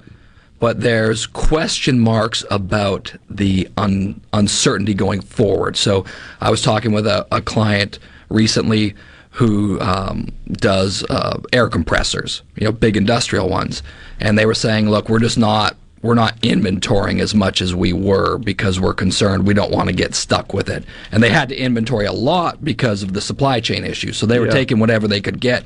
They'd have inventory. They're not doing that. Um, the the longer that businesses stay in that mode of paralysis though right where they don't have confidence to commit capital then the risk of a bigger recession looms Yeah. right so that and, and the the number one thing that everyone is hinging on today is the rate of inflation uh, you know everyone's kind of waiting to see you know are these numbers going to come down Yeah. Well, and speaking of which, we we uh, we've been watching Federal Reserve policy with a great deal of interest, and Mm-hmm. of course they, they keep raising rates. And we had some sell off last week when we got CPI, Mm-hmm. and it it uh, actually trickled up a little bit. Um, and so that is thought by investors to be a strong uh, justification on the part of the Fed to continue with the aggressive trend. I think now we're, the prognosticators are saying a hundred percent chance of three quarters of a point in November, but that's not going to be it. No, um, I mean, if, if you look, we've seen the two year now tick up towards that four and a half percent range, right? Um, Six months, four and a half. yeah, we saw we saw the ten year today hit a, a fourteen year high. We're pushing four and a quarter percent there. Um, so rate rates are ticking up. Uh, factoring this in, now I will say I was on, on a call with one of the major asset managers recently, and uh, one of their their the head of credit for this firm uh, at one of their due diligence trips had said that he would bet his bonus check that in a year from now the ten year will be lower. Really? Mm-hmm. Well, that would be good news for the mortgage industry and the credit industry in general, uh, from a consumption perspective, certainly. But, uh, But but the thing that's got to happen there is the inflation has to come down, and, and some of it is because people are starting to bake a little bit more of a recession case in for next year. And, okay, and they I think, a pivot's in the works. and I, I think you know we talked about this uh, a while ago, but you know our, our our forecast is that you do get recessionary pressures as you get towards the latter part of next year. Yeah. right. That's that's where we see the rubber meeting the road. My concern, and want to get your thoughts on this, is that we, we've seen rate increases but we've seen no abatement of inflation thus far. And essentially, the only tool, for the most part, the Fed has is is uh, to, to monkey with rates, essentially. And you got the president who says, "Oh, this inflation thing, I'm out. The, Fed, Jay Powell's going to handle that." Well, that's not working. And you've seen a couple of presidents this week say, "Yeah, so far we've raised rates. We don't see any any adjustment to inflation. We got to have some fiscal policy changes." Well, yeah. So on, on the inflation front, if you if you're looking forward, right, and you look at what's happening in the housing market, um, uh, so you and I were both at an event where there, the analyst from the from the uh, Atlanta, Atlanta Fed, Fed, was there. yeah. Mhm. Great, great job. Did a great job speaking. Sure did, yeah. And remember, he talked about the the layers of the onion with Yeah. inflation, right? And I thought that was a good analogy. I did too. And he talked about, you know, on the outside, you've got the transitory costs, right? You've got the um, commodity prices, those sorts of things. Then you get into the the supply chain issues, and then you get into inflation expectations at the core and people making decisions, right? Boots on the ground. Yeah. And so, what you if if you kind of look forward, um, the transitory costs have gotten better. Supply chains still not great because China's zero COVID policy. Yep. So companies are having to adjust, reset up uh, some of their supply chains in other parts of, of of Asia because it's still cheaper to do that than it is to build. Takes in time and money, though. So it takes time and money to do that. And then from an inflation expectations, you know, corporations aren't spending the money, right? So if you look forward, aside from the supply chain issues, there's a lot of reason to think that these numbers are going to be coming down. Okay. Uh, that we are peaking, and that was kind of the message that he had in that It speech. Um, so that inflation is peaking, will come down. But the caveat to that is we're not going to get back down to the you know two percent target even next year. I don't think. And I don't and, and and we have you know we've been a little surprised that CPI has stayed as high as it has. Yeah. We really thought fourth quarter was where we'd we'd peak in the summer and we'd see it coming down in the back half of the year. Seems like it's probably peaking now and we'll start coming down in the later this year in first quarter. My concern is that the, this government, this administration, is totally relying on monetary policy as the tool to uh, address this inflation issue, and I'm just not sure if that's going to do it. They're always focused on demand. You got to stop. You've got to stop handing out money. I know. I agree. We're going to take a break right here. We've got Jeremy Nelson, partner at Element Wealth. We're in the Element Wealth studios. Stay with us.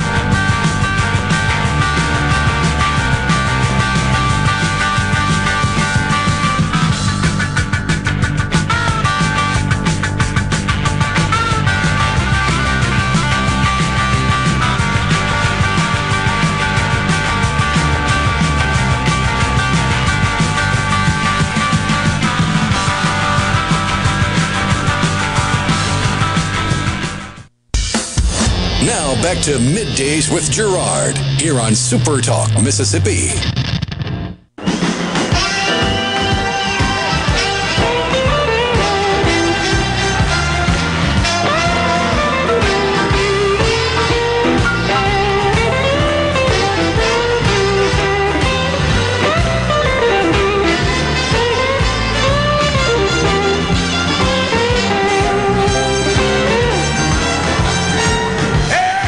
Welcome back, everyone. Midday Super Talk Mississippi in the Element Wealth studios. Go to myelementwealth.com or call 601 957 6006 to let Element Wealth help you find your balance between income, growth, and guarantees. Jeremy Nelson, the partner at uh, Element Wealth, in the studio. So, Let's talk about real world stuff, uh, Jeremy. And I know we, we discussed this whenever you're on, and I think rightfully so. Folks are looking at their, their nest eggs. So a lot of folks that are approaching retirement, Mm-hmm.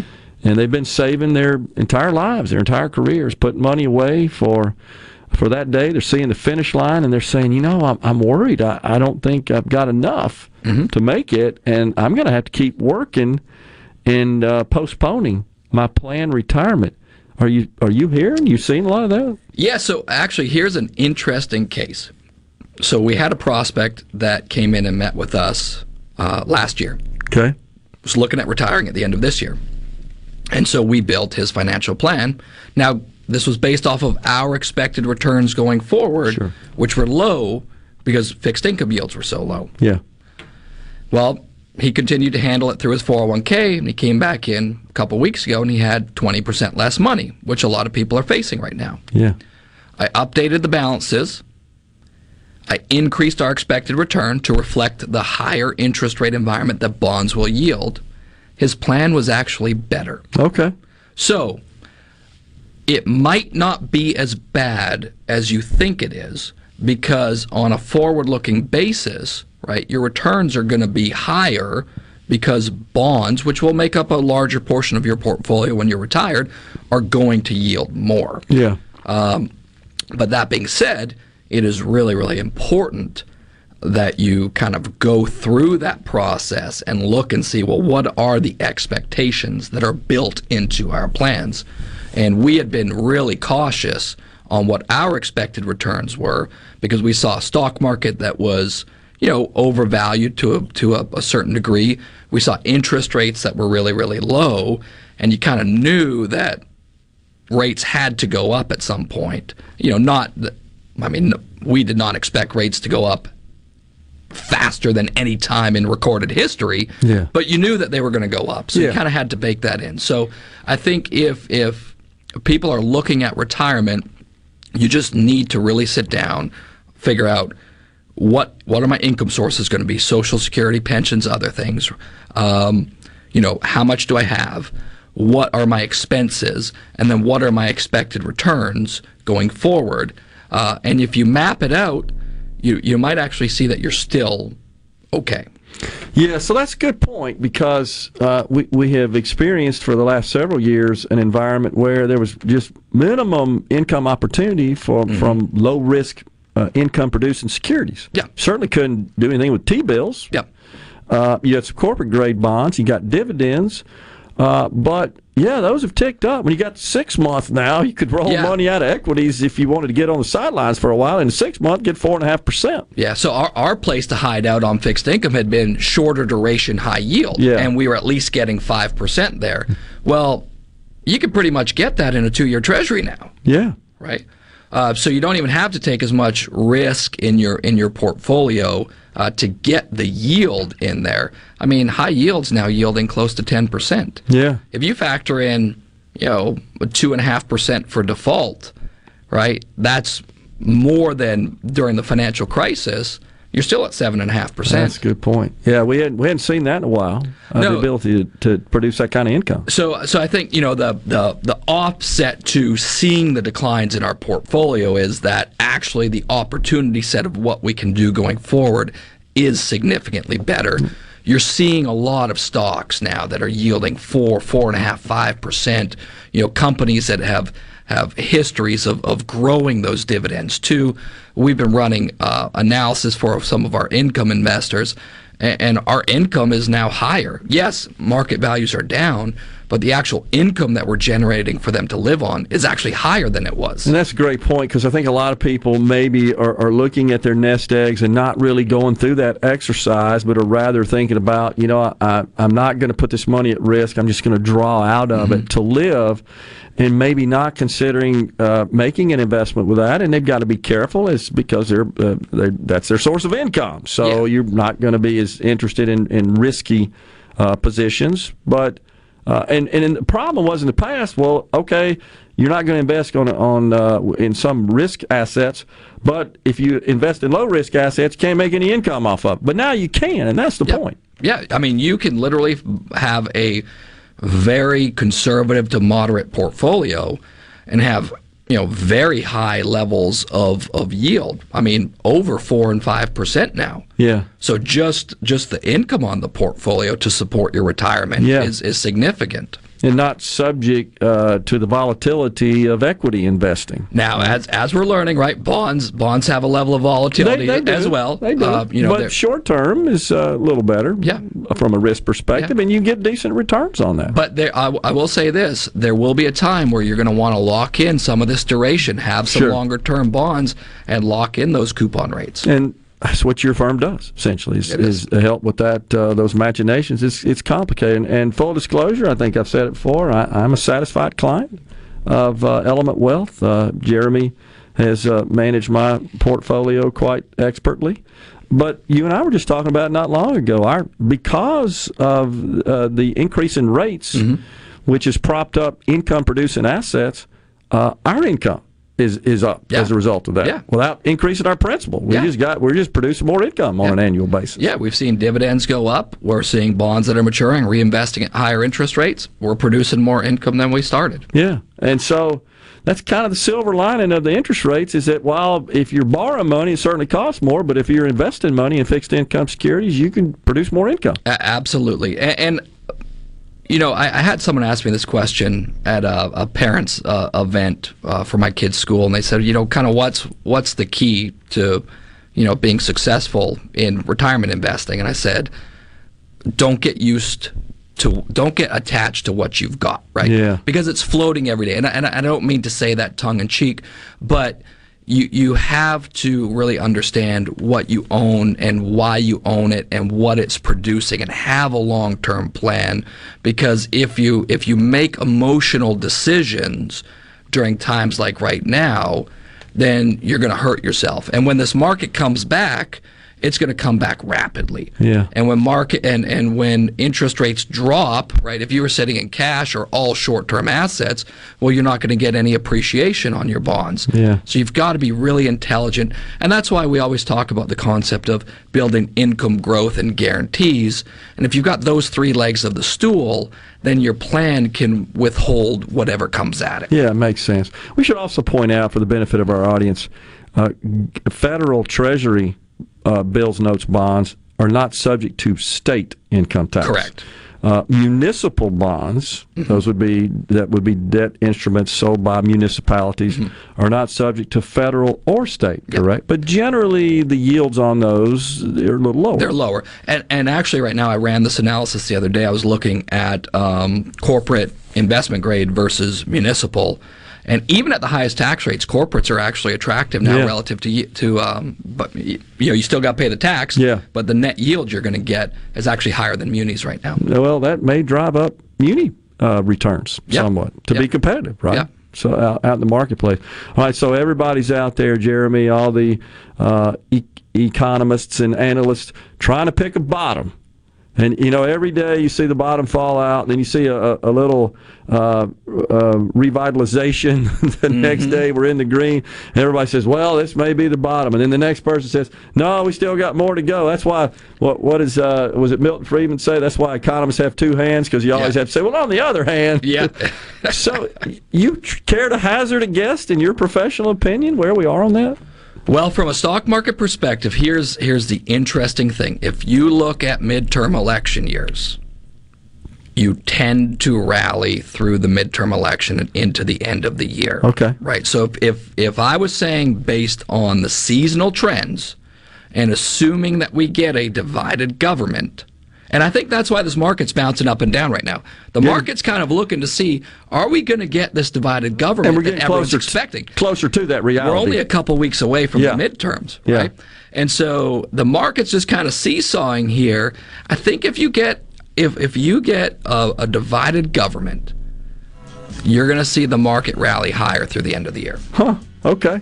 I know you, you've said that every time you come on. You've been very consistent, Mm-hmm. and I know you've done a lot of research on this, and you've you've uh, reviewed hi- historically Yep. how that's always worked out, and Yep. so you believe that history is uh, is instructive on this, and We've, we've hope kind, you're right. yeah, and we've kind of become complacent. We know the Fed's aggressive and they're going, and that's priced in the market. It's not like it's a big secret anymore. Yeah, anymore. they expect it Yeah. now. Jeremy, appreciate you coming on. Always enjoy your insight. Thanks. Appreciate y'all. Thank you. Got you. it. Bye. We're coming right back on middays. We're in the Element Wealth Studios. Stay with us.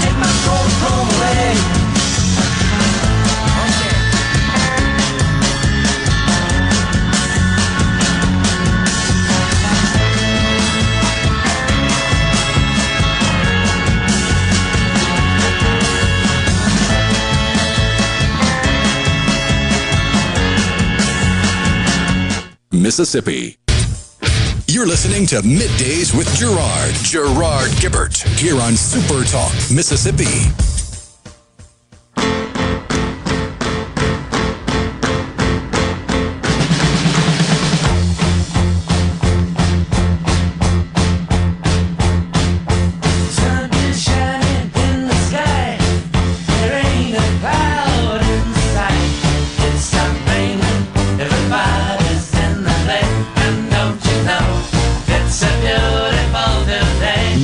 You in the Element Wealth Studios.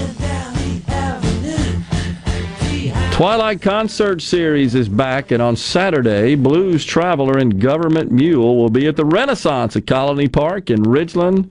You can get tickets now at Ticketmaster.com or at TwilightMS.com.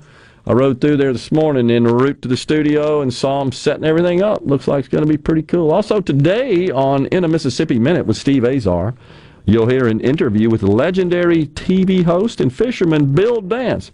Who could forget that guy, always with a Tennessee hat on out, right? He might have a few snarky things to say about current events in college football. Gosh, could he ever? In a Mississippi Minute with Steve Azar is presented by visitmississippi.org. You can hear the show each Thursday and Friday, 1 to 2 p.m. on most Supertalk Mississippi stations, supertalk.fm, and available everywhere you listen to podcasts. And then next week, the Gallo Show will be at the Mississippi Coliseum in Jackson next Thursday for the annual Mississippi Economic Council Hobnob. This is the biggest gathering for movers, shakers, and playmakers from across the state. It's the number one gathering place for networking with statewide political and business leaders. For more info about this year's Hobnob or to register, go to mec.ms. Looking forward to that.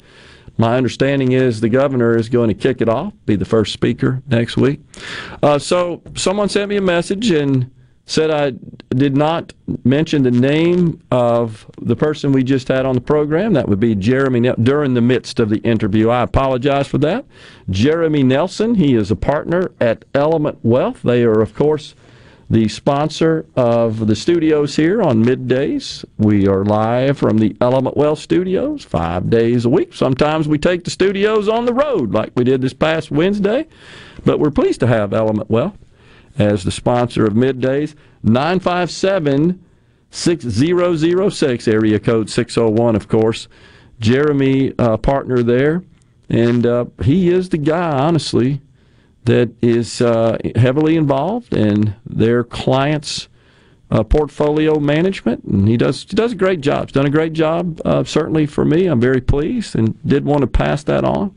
Jeremy Nelson does a great job. Lee Yancey also, Representative Lee Yancey, he is employed by Element Wealth, and he's kind of responsible for fetching in new accounts, is what he does as well. Jeremy is a very bright guy, does a does a good job, and you can tell from his interviews he knows what he's doing. We're fortunate to have uh, them in the state of Mississippi and have Jeremy uh, providing those services. And it was good to hear that even though you look at your your your nest eggs, your 401k accounts, your savings, et cetera, and yeah, most people have experienced a, a decline in those values and the overall value of the account. The good news is, as Jeremy points out, you got interest rates up, which makes the cost of borrowing more expensive. But if you're looking to retire, most people aren't generally aren't borrowing at that phase of their life too much, not significantly, but rather concerned about uh, their nest egg producing income on which to live. And so the good news there is, without taking a lot of risk, you can invest in in securities that are are producing higher levels of income just because interest rates are up. Just take U.S. Treasury bonds as an example. I mean, they were you know less than one percent a couple of years ago, and now they're approaching five percent. So it's all that's good. Uh, but appreciate Jeremy coming on. Thomas in Greenwood says, so the market likes gridlock and inaction. Yeah, it does, Thomas. And and here's something I think that is worth pointing out.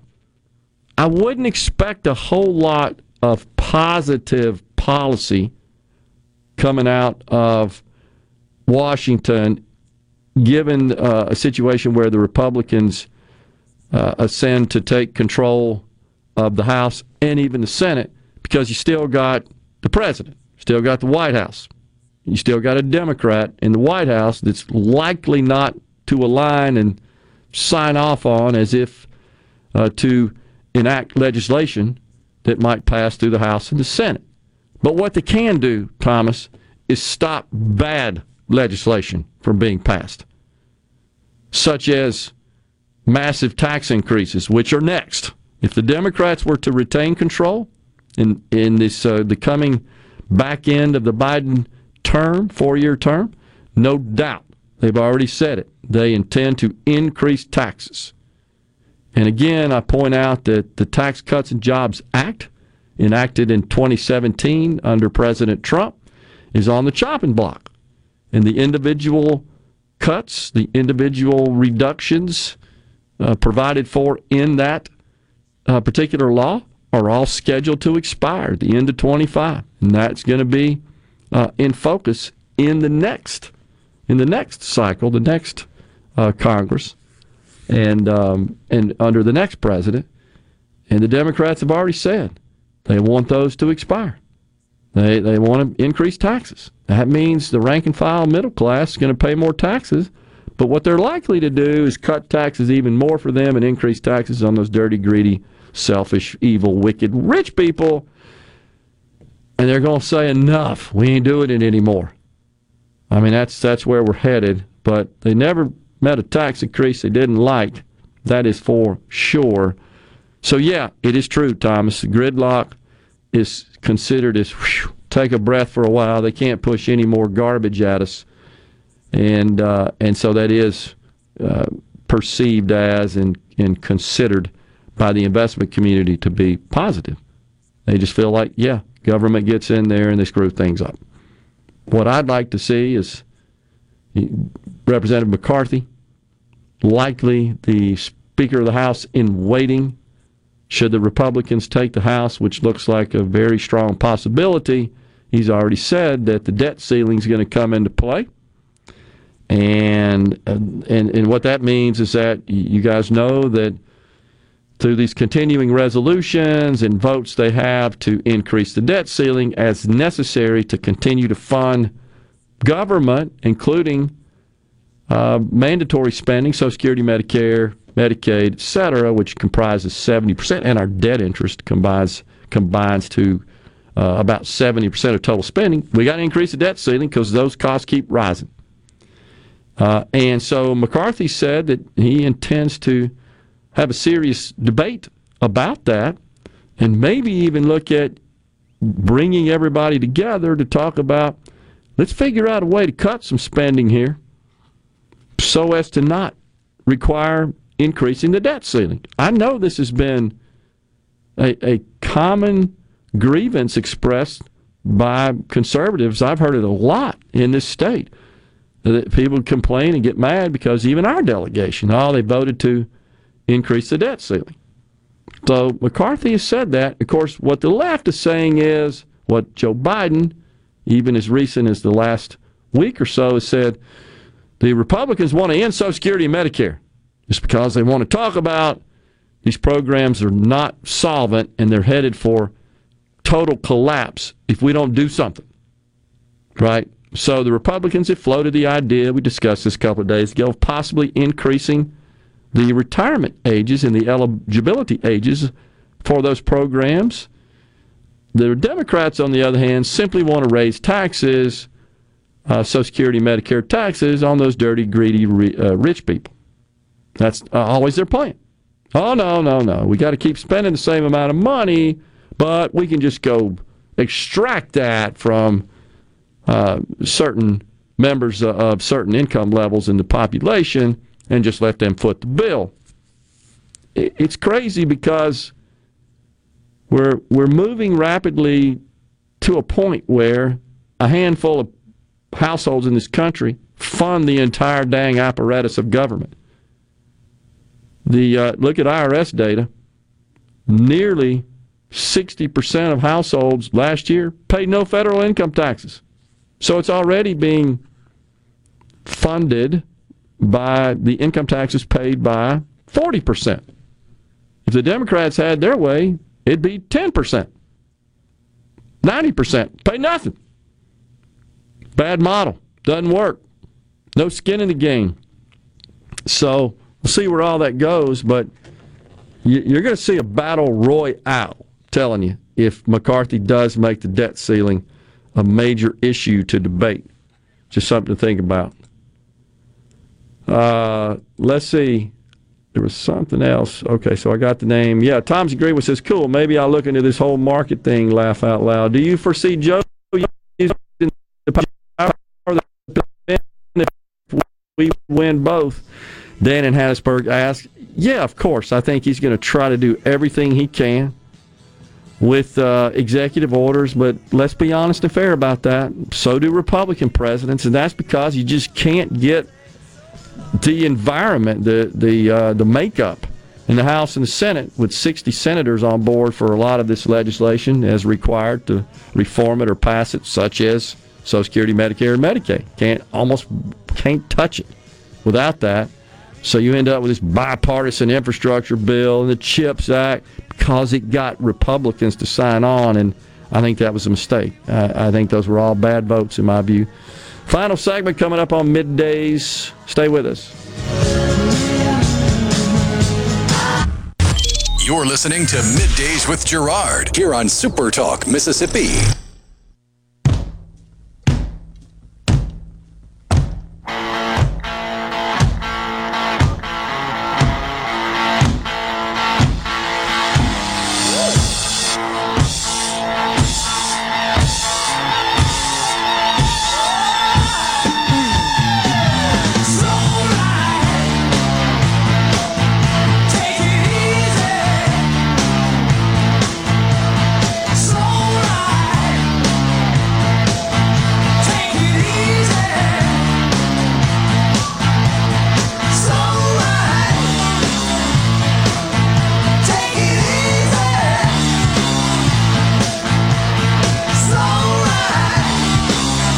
Welcome back, everyone. Midday Super Talk Mississippi. Thank you so much for joining us on this Friday, y'all.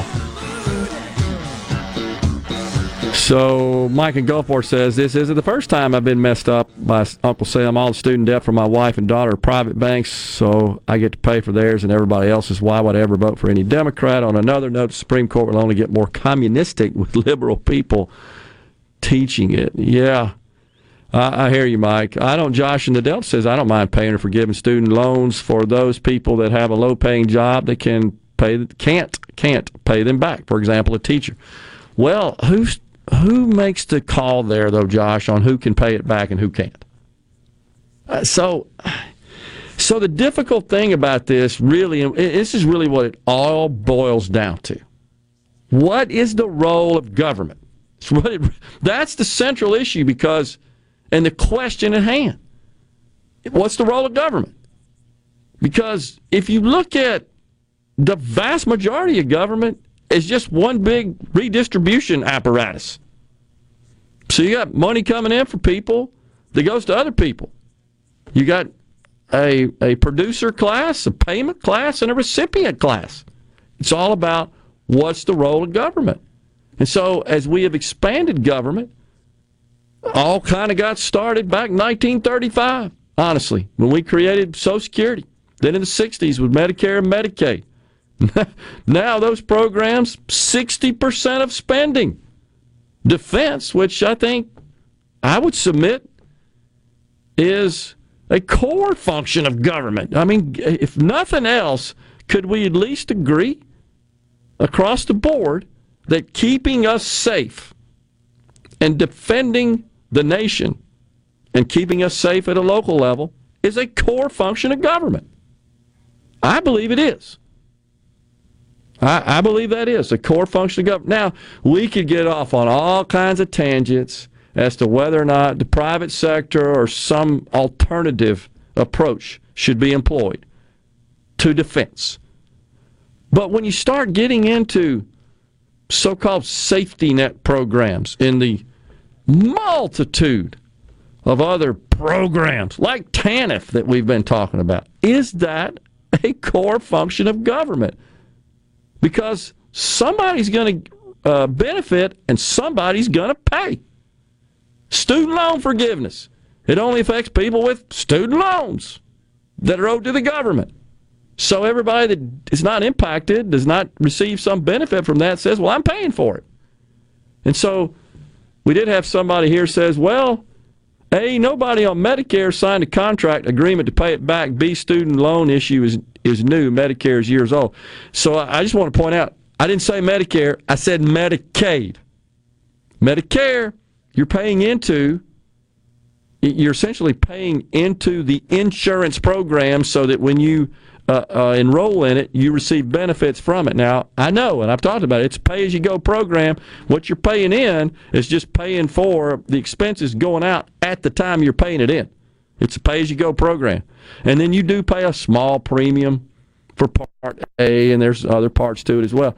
But Medicaid, that's just brazen welfare.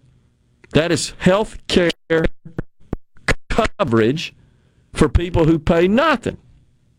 And I simply made the point that while we're talking about student loans, because there's people who benefit, people who don't, I'm simply saying that you're paying income taxes if you're one of the 50% plus of the households, or less than 50% of the households in America that pays income taxes, those income taxes are funding Medicaid other people's health care. And that calls into question what is the role of government? And that could launch a protracted debate on um, the virtue, the value, and, and just the validity, the legitimacy of Medicaid as a government program.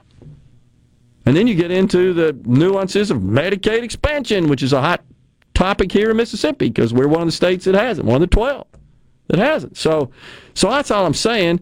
And, and I hear you. You signed a contract to pay it back, and now the government's forgiving it. But honestly, any lender has the right, even in the private sector, to just say, you know what, today you only, we're going to just wipe out that debt and cancel that debt. The question is, is this a role of government, and should the president be authorized to, with the swipe of a pen, say, "Be gone with you, debt"? It's complicated, and I'm not trying to simplify it so much. I'm just trying to point out that we got lots of other money that goes out the window every single day that goes to some people who benefit, and other people are paying for it. But the bigger issue that I've tried to point out today is all the waste and the fraud and the abuse. It is massive and it's fleecing us all. But we're out of time here on the program. We thank you so much for joining us back in the Element Wealth studios on a Monday. Until then, stay safe and God bless everyone.